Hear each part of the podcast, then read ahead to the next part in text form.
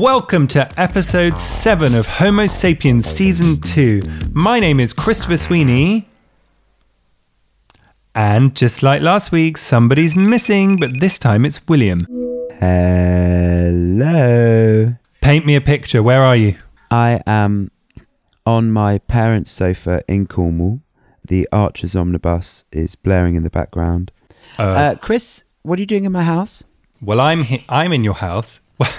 you're a fool to let me in while you're not here. Oh shit! What am I holding in my hand? An Ah, enormous, the scented candle. an enormous scented candle. That's gone in the bag. Thank God I brought a big bag with me. As my friend said once, what a mistake to maker.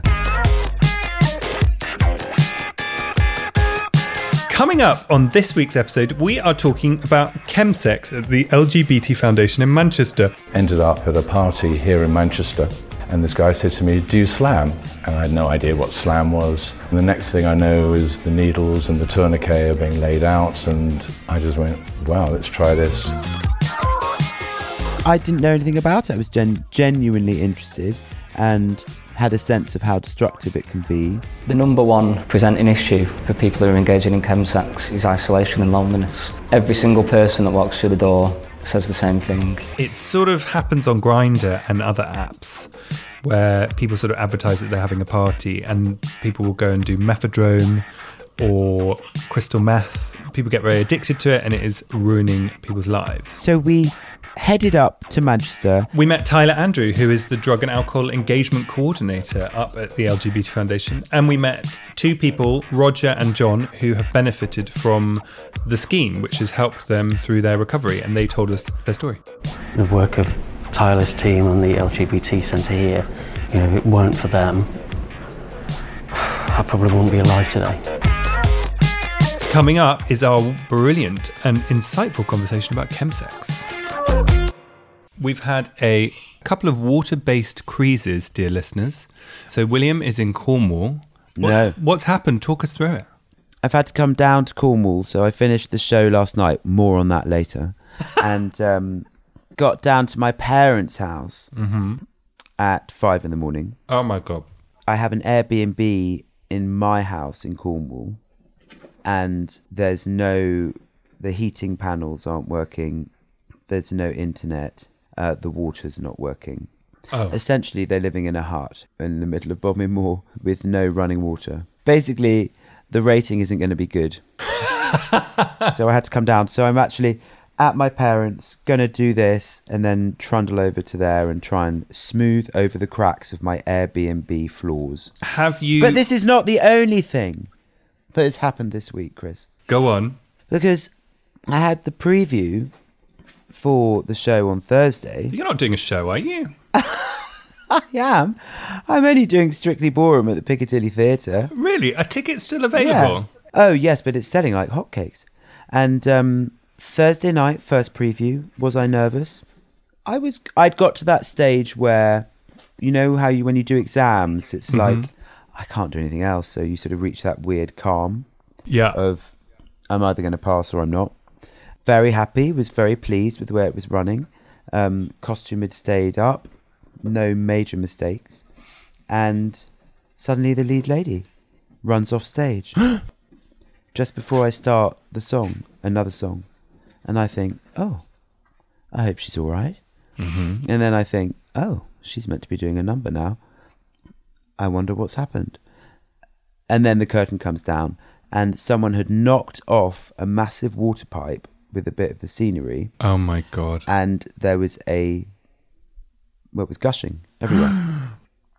I offered to do my stand-up routine in front of the curtain, which I have done in the past, but someone emphatically said no, and um, Is that when they wrestled Uh, you to the ground? yeah, I totally was still going to do it.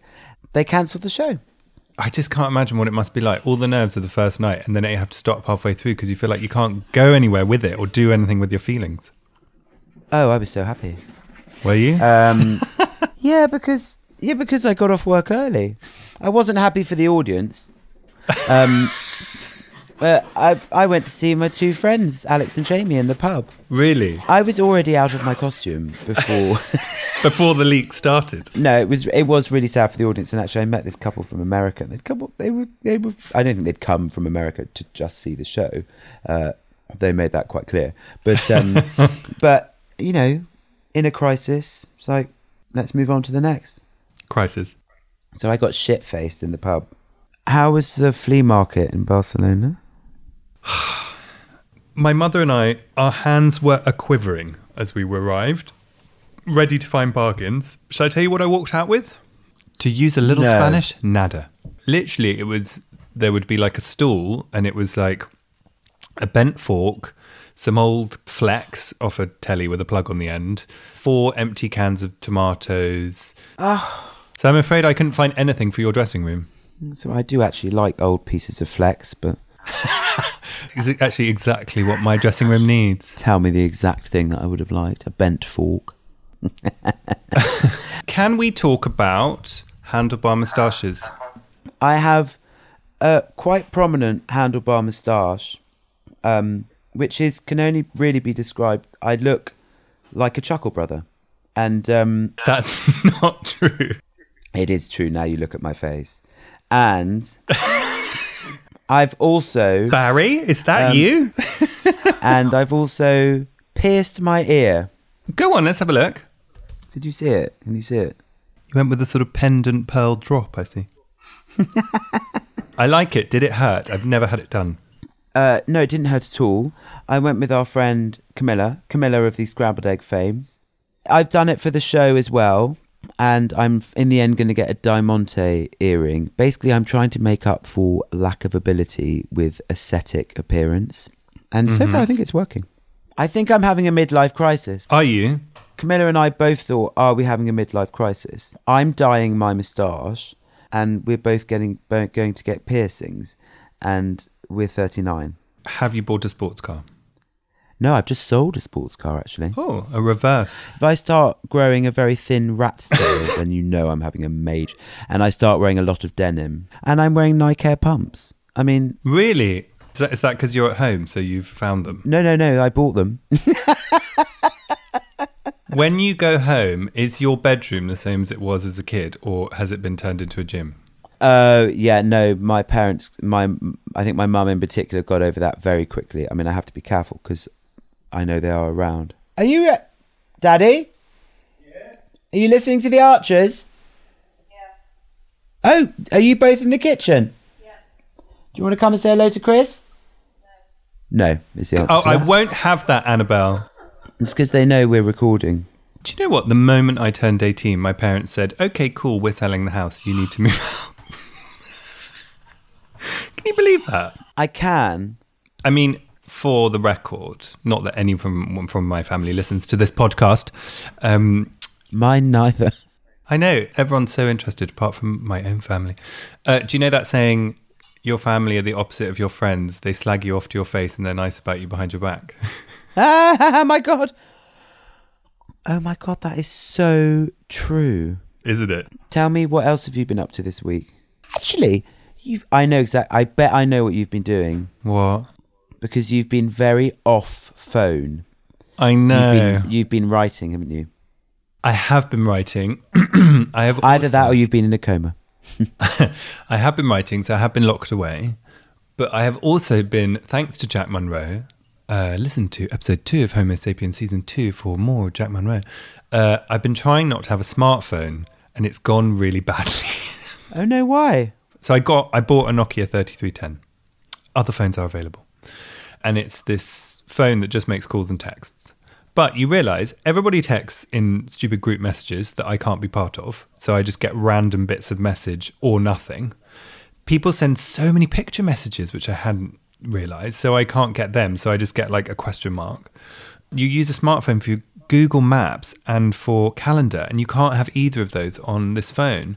So I've just sort of been off grid and it's not really worked, which is upsetting me because I'm feeling like I might. I'm going to try. And, I'm, I'm going to try and do seven days and see what happens. It's actually Google Maps. You realize you don't know how to get anywhere, or I don't anyway. Maybe it's just balance, trying to have balance. What do you not like about having a smartphone? I just feel plugged into endless conversation all the time. And if you're trying, basically, if I wasn't writing, it would be fine.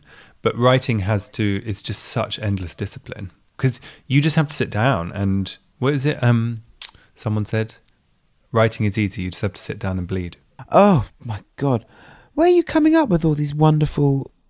I don't know. It will be available as a small little gift book for Christmas, though. One thing that I have been alerted to this week that I wanted to talk to you about is this podcast called The Moth. Have you heard of it? I like the name. It's live recordings of people who go up to a microphone in front of an audience and tell a story about their lives. And they are these incredible Wow. stories. The one I listened to was this woman talking about her daughter telling her she was transgender. Another one was about a girl who was bullied for being too masculine. I love real life stories. Can I say that there's a different demeanor about you today because you've got the mic in your hand? Do you know what I mean? It's like, and another thing. There's something very sort of Is it a Dandy. bit stand up, like a cabaret? yeah, yeah, yeah. I'm holding it a bit loose, but a bit sort of crap. Is it the flowery top that I'm wearing as well? Let's have a look. Yes, the whole thing's a yes. This is literally what I'm going to look like when I'm in an old people's home because I've got a flowery top. You might as well just you might as well just call me Maisie. I've got a blanket that is probably my my grandmother's. Is this brown blanket Mimi's? Have they made you breakfast? They haven't made me breakfast, but my dad made me a coffee. Ah, But his willy keeps on falling out of his pajamas. and then my mum goes, "Oh, for God's sake, Robin, put it back in."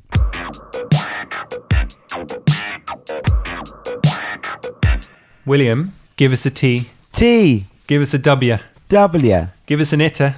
a What does it spell? Twitter. Way. So many people have been responding about Asifa and her Eurovision ambitions.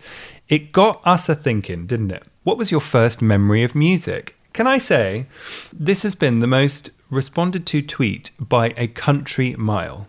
I'm going to say it went viral. Did we trend? We Sophie Elizabeth says, "Do the Saturday night Whigfield dance at age three and shouting at people who did it wrong." Saturday night. And I knew the dance. that. Did you? No. I had a party when I was 11 and we did the dance. Your parties sound amazing. You were Kate Moss at 14 or 13. 13, yeah. I think I was 11 and we had it at tennis court in Wimbledon. I remember the whole thing. Even then, I wanted to have parties. Dan Cooper says buying South Park Chef's Chocolate Salty Balls on CD, t- taking it to my last day of year four, playing it, and then being sent home for playing it. Prince, you sexy motherfucker. We played it on the we played it in the Oh. coach en route to rugby matches and we all used to giggle, but we probably didn't giggle actually, we were probably more like ha ha ha. And um the rugby coach let us have it, which was quite cool. Kate says Annie Lennox, No More I Love Yous. My mum used to play it loads. Not long after my parents were divorced, I must have been about five. It still haunts me, but could be the creepy vibe in the song anyway. Oh my god, I love Annie Lennox. Do you remember? I think my sad music memories were I used to listen to Celine Dion Think Twice all the time. Ah! Do you remember that song? Think twice before you Oh, go. you leave my life. Don't leave my life. She had, and there was a guy topless with a chainsaw making a sculpture. Really? Yeah, in the video. And yeah, I've never seen that video. Who came up with that idea for a video? We're going to have a guy topless, looks a bit like Chippendales, and he'll be making an ice sculpture with a chainsaw. This is perfect for Celine right now. Paul Madden says coming home from school sports day and looking under cushions and basically everywhere to find two ninety nine to buy Erasure's "Take a Chance on Me" cassette single. Amazing. One of my most prominent music memories is my friend Harry buying the sing. He was into like rock music, Oasis and Blur, buying "Wannabe" by the Spice Girls and putting it on the tape player in his bedroom, and us all losing our mind to it it was just you know and this was like four to five 13 year old boys who were into like rock it was so not really me but like them really interesting how that music just went into people's brains. I remember watching that for the first time and thinking, what the hell is this? As in, like, yeah, you're going to get with me, you're going to get on my family, I've got the things on my face, a of a face. Yes. I remember thinking, what the hell is going on? And then within three listens of it, I was, this is the best thing I've ever experienced in my life. i felt exactly the same i really couldn't get my head around it why was i was just like they're shouting They were shouting and they were, they weren't slick. They were suddenly like, oh wow, they're just kind of like normal. I was a Destiny's Child fan, so this it just completely confused me. Can you pay my bills? My twenty one bills. My twenty five bills. I don't think you do. Oh, you and me are true. Dum ba dum ba dum bum. Oh, that could be our end of. That could be our final song. Um, yes. Uh, my mum and Nana took me to see Cliff Richard at Sheffield Arena, says Kayla, when I was about seven. I fell poorly halfway through, remember throwing up and falling asleep through the rest of it. Can't be the only person. I went to the opera once with my mother in law and my husband. She took us to Glyndebourne, the opera. the woman sitting next to me fell asleep. Suddenly she went and threw up all over herself and the person in front of her. it was awful. Not sure opera's my thing. I walked out of an opera. Which one? I can't Jersey remember. Boys. but- Cats. I actually fell asleep in Cats when I went to see it. I'd love to see cats. It's a little bit steampunk for my liking, Oh my god, I totally get. but I'm aware that I will be speaking sacrilege to many of our listeners. So please, if you want to send me a poo in the post, my address is don't give my don't give my address. Little shit. Done that before. One of the things that listeners have been writing into us about and asking us to do an episode on is chemsex. And chemsex is the use of drugs to enhance sex, basically. And chemsex is a problem that is growing and growing. We went to the LGBT Foundation in Manchester to find out more about the problem. The number one presenting issue that I have to deal with for people who are engaging in chemsex is isolation and loneliness. Every single person that walks through the door says the same thing.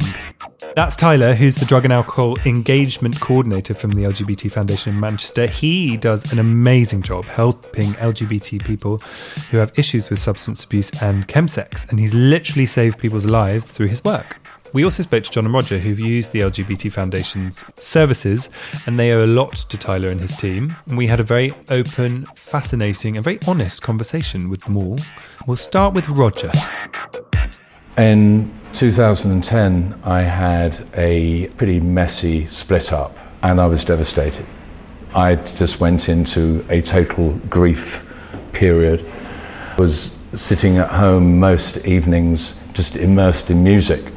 And I just want to read you one little piece that I used to listen to this piece of music and sob my heart out. You might even recognize it. I just want a lover, nothing that is complicated. I don't want to know you, we don't have to talk about it. Let us both discover. There is nothing better than just lying here together, staring out the bedroom window. I just want a lover. Could you be the person for me? Nothing sentimental. I want you to satisfy me. I just want a lover to take away the pain. I just want a lover to fool around again. Friday seems so easy, Saturday is hard. I just want a lover to ease my broken heart. To ease my broken heart. That's my song.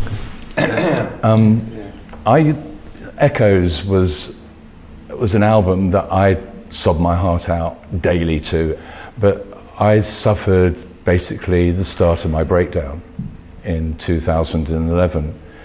And in 2012, I was starting to have lots and lots of sex and went, ended up at a party here in Manchester. Um, there were two other guys, and I walked in, and this guy said to me, Do you slam? And I had no idea what slam was. And I went, Yes, of course I do. Slamming is the glorification of IV injections, where probably five years ago, if you said to a, any gay man in Manchester, you're going to start injecting drugs, they would have looked at you and said, That's only people who are on heroin. And then the word slamming came along. And the next thing I know is the needles and the tourniquet are being laid out, and I just went, wow, let's try this. And he slammed me, he injected me, and I had this amazing rush. It was um, MCAT that he was injected into me. And then I went out of my way to try and find supplies and sources of MCAT. The downward spiral had become so bad in, by March 2015, I tried to commit suicide. I took 50 Valium tablets, was rushed to hospital, and released that evening back again with no support whatsoever. There was no drug support for gay men in the city at that particular point. The STD clinics, the GUM clinics were unprepared for what was about to unfold within the community, or was uh, unfolding in the community. I actually then started doing crystal meth a year ago. And the crystal meth led to an even further downward. So I was doing far less crystal meth than I was doing MCAT. But crystal meth is a much stronger drug in terms of its, you can equate it to smack and heroin in terms of its um, devastation. And, the, and it is devastating our community here. So you've got a situation where a lot of people in Manchester between 2012 and 2015 started slamming. Appallingly, I know so many people the first time they ever slammed in their life and they slammed with me. I've now come out of this at the, uh, at the other end. I went back into recovery, realized that I also needed to start dealing with some of the underlying issues, have dealt with those underlying issues, and now back fulfilling my life. I mean, first of all, I'd love thank you so much for sharing that. I'm, I was very moved by you reading my lyrics because what came up for me was that I wrote that and I was going off to shag someone that night. Did I tell you about? No. and at the time, I was writing it because it was about. Oh, it was literally about that. It was about, and it, part of it was very healthy because you know I didn't want a relationship, and he was handsome, and we were having sex. But actually, mm. when you read those lyrics, actually, there was a sadness underneath that as well for me. Now that I now I can recognise quite quite quite a lot of desperation actually. Mm. And you know, I was prepared to kind of. Everyone's nodding. I can say it. You can't. you know, like I was taking the, I was taking the crumbs. You know, and now I look back, it was completely from loneliness. Um, those lyrics mean something completely different. So thank you so much for allowing me to look back on that from a very different point of view. Someone I know recently became single after being in a relationship for six or seven years and has gone back into the dating scene. This is in London, but said that what is there that wasn't before is that if you want to date or have sex, let's say, it's all done around Grindr, and it's about going to a party that's organised on Grindr, and you I turn think, up. I think um, you know what what's happened with Grindr in particular. There seems to be a preponderance now of people on Grindr that approach guys, uh, and one of the first questions they ask are, are you interested in chemsex? Mm. Um, and that's obviously an issue within the community. It's obviously an issue for Grindr because it's not being policed. Mm. And then that opens the whole can of worms in terms of misuse of drugs. Mm. There's a whole jigsaw of pieces here that need to be examined. You know, from mental problems, people feeling lonely, people feeling worthless, people having problems in their lives, and using drugs as a way of escaping all that. And Grindr and other um, apps are just the vehicle to enable that to happen. And as all three of you encountering different people who are getting involved, you mentioned loneliness and mental health as root causes. How has that shown itself? It's different for different people, and it, it it's I think, very different. I think because gay men are often marginalised in society, some people have not got families or long-term relationships, and people are pushed, I guess, to the side, aren't they?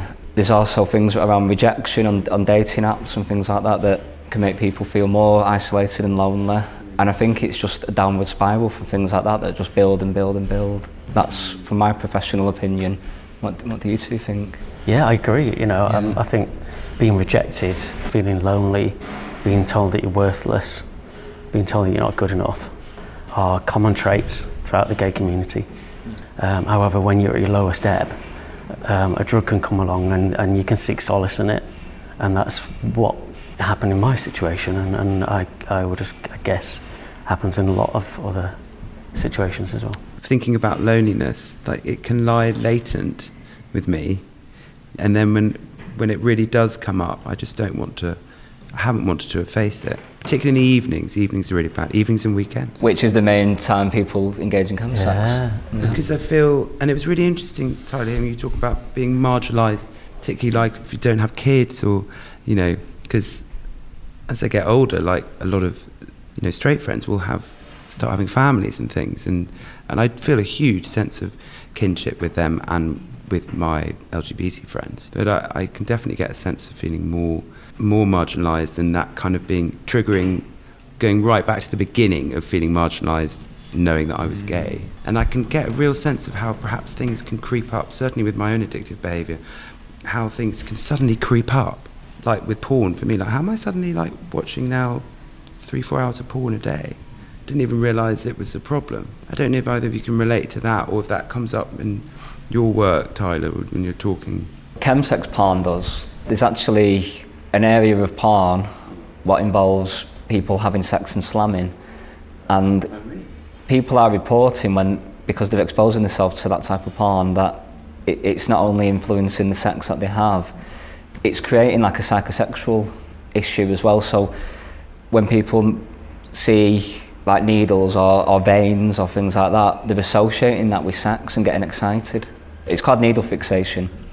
Uh, there's people that have accessed this service where they've been in a group and I've, I've actually witnessed them looking at the veins and they've had to leave the room because you know the, the cravings become that un, uh, unmanageable. I think if you go back 10 years and you, you look at what existed in terms of porn, you know, we're at a very different place now. You can tap into um, porn with someone slamming uh, and it seems to be acceptable and there seems to be no police framework around there's it. no governance. There's no policing of it. Yeah, no governance. Um, and if you think that in terms of how that must play out practically, um, we've got a whole generation of people that are um, exposed to apps and this kind of culture where that's the first stuff that they see. Um, and it doesn't take a rocket scientist to figure out the next step, which would then be for individuals to then engage in that behaviour. There's also another factor in, in this as well. I'd say probably 90% even plus of the service users that access this service for chemsex support HIV positive. And I think chemsex can sometimes be a way for people to have the sex that they want without the shame and the stigma attached to it. Do you think it's about connection? Is there something about really wanting to connect and not being able to do it? It's, well, Without- it's, it's, it's, it's, you're absolutely right, and it's, it comes down to, you know, if you're an individual that is not necessarily that confident, and you want to meet another guy, it's a way of lowering your inhibitions, making you more confident, so that you then can connect with somebody. And I know from talking to guys, from, you know, they've shared that with me, that that's why they do this in the first place, because it makes them more confident on both sides. Um, lowering inhibitions from experience then leads into a situation potentially where you start taking extra risks and you become less careful about your own environment or the people that you're with. You're less uh, aware of your own safety. The group's seen that in an environment like that, if you are inviting people into your home or inviting people into others' homes, you don't know who you're inviting in. The, the risks are, as the risk has always been, you could be robbed, you could be assaulted, you could be murdered. I mean, there's the case in, the, in I can't remember his name now, Yeah, Stephen uh, the guy- Paul. Yeah. uh, who sort of enticed people back to his Oh, house and fed them GBL, overfed, and then bury them in the churchyard. Or just, sorry, didn't bury them, just left them there in the, in the churchyard. The, risk, the, risk, the risks are very real. The, if there's one thing that people should take away from this and our discussion today, is that the reward doesn't necessarily outweigh the risk in, involved in this scene. And how? Cause I remember talking to a friend of mine, and he kept on. I think he would have used the word slipping back into chemsex. How have you two? What allows you to be in your recovery? I mean, recovery is a bumpy road. you know, it's not a straight line. No. What keeps you from not slipping back? You're, you're well, people like absolutely- Tyler, yeah, I guess. you- You're, you're absolutely right. Recovery isn't necessarily a straight line upwards, which you know is, is kind of a concept that many people think exists. It's a process of undertaking various different activities, and there's no one size fits all. I think receiving counselling from a sport organisation is one of those pieces of the jigsaw that comes into place. Understanding yourself, understanding how you feel, having the ability to accept that you have a problem, and then having the ability to then ask for help. That's the number one key thing to the road to recovery. It's being able to ask for some help and then being able to know where to, to go for it. And then once you get on that track, having a sense of purpose in life, having a goal, starts to become apparent. we're, we're on Canal Street, aren't we? Yes, we are. So we're here in the offices, and I heard a lady as we came in, um, Chris, in the lift saying about street angels or something. angels? Village Angels. Village angels, and Yeah. how they'd be out and look for people that were w- worse for wear, let's say, and then make sure that they're going to be safe. It's like a community safety But program. community- so I'm thinking like sites or apps like Grindr should be. Cause when I go on Grindr, you get adverts now that come up. and They fucking annoy me, um, but I refuse to pay the premium. and, You know, same as Spotify. Um, and why don't they put adverts up saying, I get in sa- touch with? You know, we had this conversation last night, and I'll, I'll tell you the blunt answer to that because of the ridiculous prices that they charge. I think it's for a fortnight advertisement, they want £600, and as a charity organisation, mm. we- Well, that's you know, outrageous because they. Well, they should have a community responsibility, really, shouldn't they? Hundred percent, they're trying Yeah. to change their way of being viewed, which I think is a great thing. But I think they should be doing that. I think that's responsibility, isn't Well, it? this is a big. So, this is one of the social issues which is facing, which is facing the community at large. I mean, we're talking about abuse online. We're talking about whether the providers of various apps they have a responsibility. They've created, you know, they're partly creating this monster. You know, they've created it on the one side, but we as the user have also created the Yeah. problem on the other. Yeah, of course, Because you've just like bunged it straight on the head. It's like, well, how do we get to the people who are worried about it? What finer way of actually getting to them than through those apps? So it's now the conversations that need to be had are with the people who produce these, which unfortunately the majority are in the states. They're not in this country. is in the- So, so therefore, we've got to look at, you know, both our American cousins and ourselves have got to start talking to these people and say, look, this is great, you've set this up, but there has been a social consequence to it. a lot of what we've spoken about is technology. A lot of things have come back to technology. So we've spoken about porn and the availability of porn, and it's reminding me of a conversation I was hearing about. It was about kids in schools and how they are able to quickly just log on to YouPorn and see a girl getting gangbanged by 15 blokes. And that makes a girl feel like she needs to be like that. Or vice versa. A bloke needs to, a 15 year old, 16 year old needs to know what they would do in a gangbang. You know, you so this expectation upon you is so huge. How could you ever get yourself to a position of knowing what to do unless you involve drugs in it? Doesn't this come back to education though, in hmm. schools at a younger age? Yeah, and, and various principles that could be embedded within society um, to combat that. I feel underneath a lot of it is, I still think a sense of shame, gay shame, can underline it. Because if it's sorted out in schools, then there'll be a whole generation, this would be my desire, where people aren't getting a constant barrage of a sense of difference and that they're wrong and inept. Two things that have struck me today. Shame comes up a lot, gay shame comes up a lot, and the idea of drugs can, if you're really fundamentally have been told that the kind of sex you like is shameful, drugs can really help you get over that. And I wonder if that chimes with either of you, or you know, Absolutely. No, totally. Absolutely. 100%. Absolutely. We heard it just last Yeah. night in, the, in one Yeah. of the groups. yeah, really. Yeah, absolutely.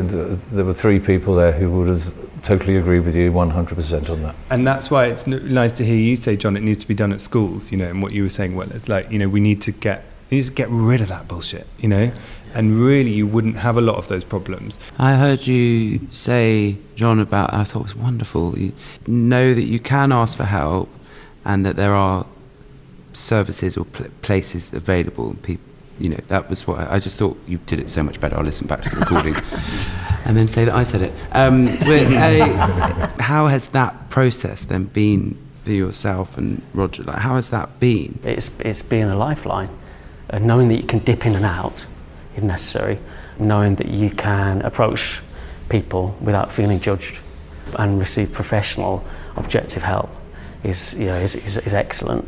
And also having it for free.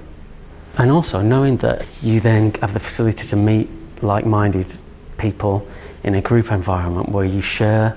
And I think that's part of the therapy, being able to share and listen to other people's Power of peer experiences. support. That stops so the powerful. isolation as well. It's so powerful Yeah. because because you, you realise um, that you're not necessarily in this on your own. I know so many people that started doing chemsex and now suddenly realizing they're in crisis and coming out onto the other side and saying, Oh, I need help. And whereas in 2015 there was nothing here in Manchester, now there is. And we're also beginning to have the experience about how to deal with that as well. Was it one year ago, maybe just short, just over one year ago, I moved back from the south and um, uh, met you for the first time. And I think from memory, I was probably one of your first, uh, would you call me a client? Uh, client Yeah, service user. client service user. Yeah. And I was astonished Yeah. that uh, in Manchester that was the, this was a new concept. But I can't speak highly enough for the work of Tyler and the people here. It's, it's a fact. It's helped me achieve a certain direction and it's helped me progress out of that particular black space that I was in. And um, there is hope. There is hope for people. Four years ago, three years ago, uh, I would never have said that. I would never have foreseen what was coming, what I went through, and that I'm out the other side. The work of Tyler's team and the LGBT centre here, you know, if it weren't for them, I probably wouldn't be alive today.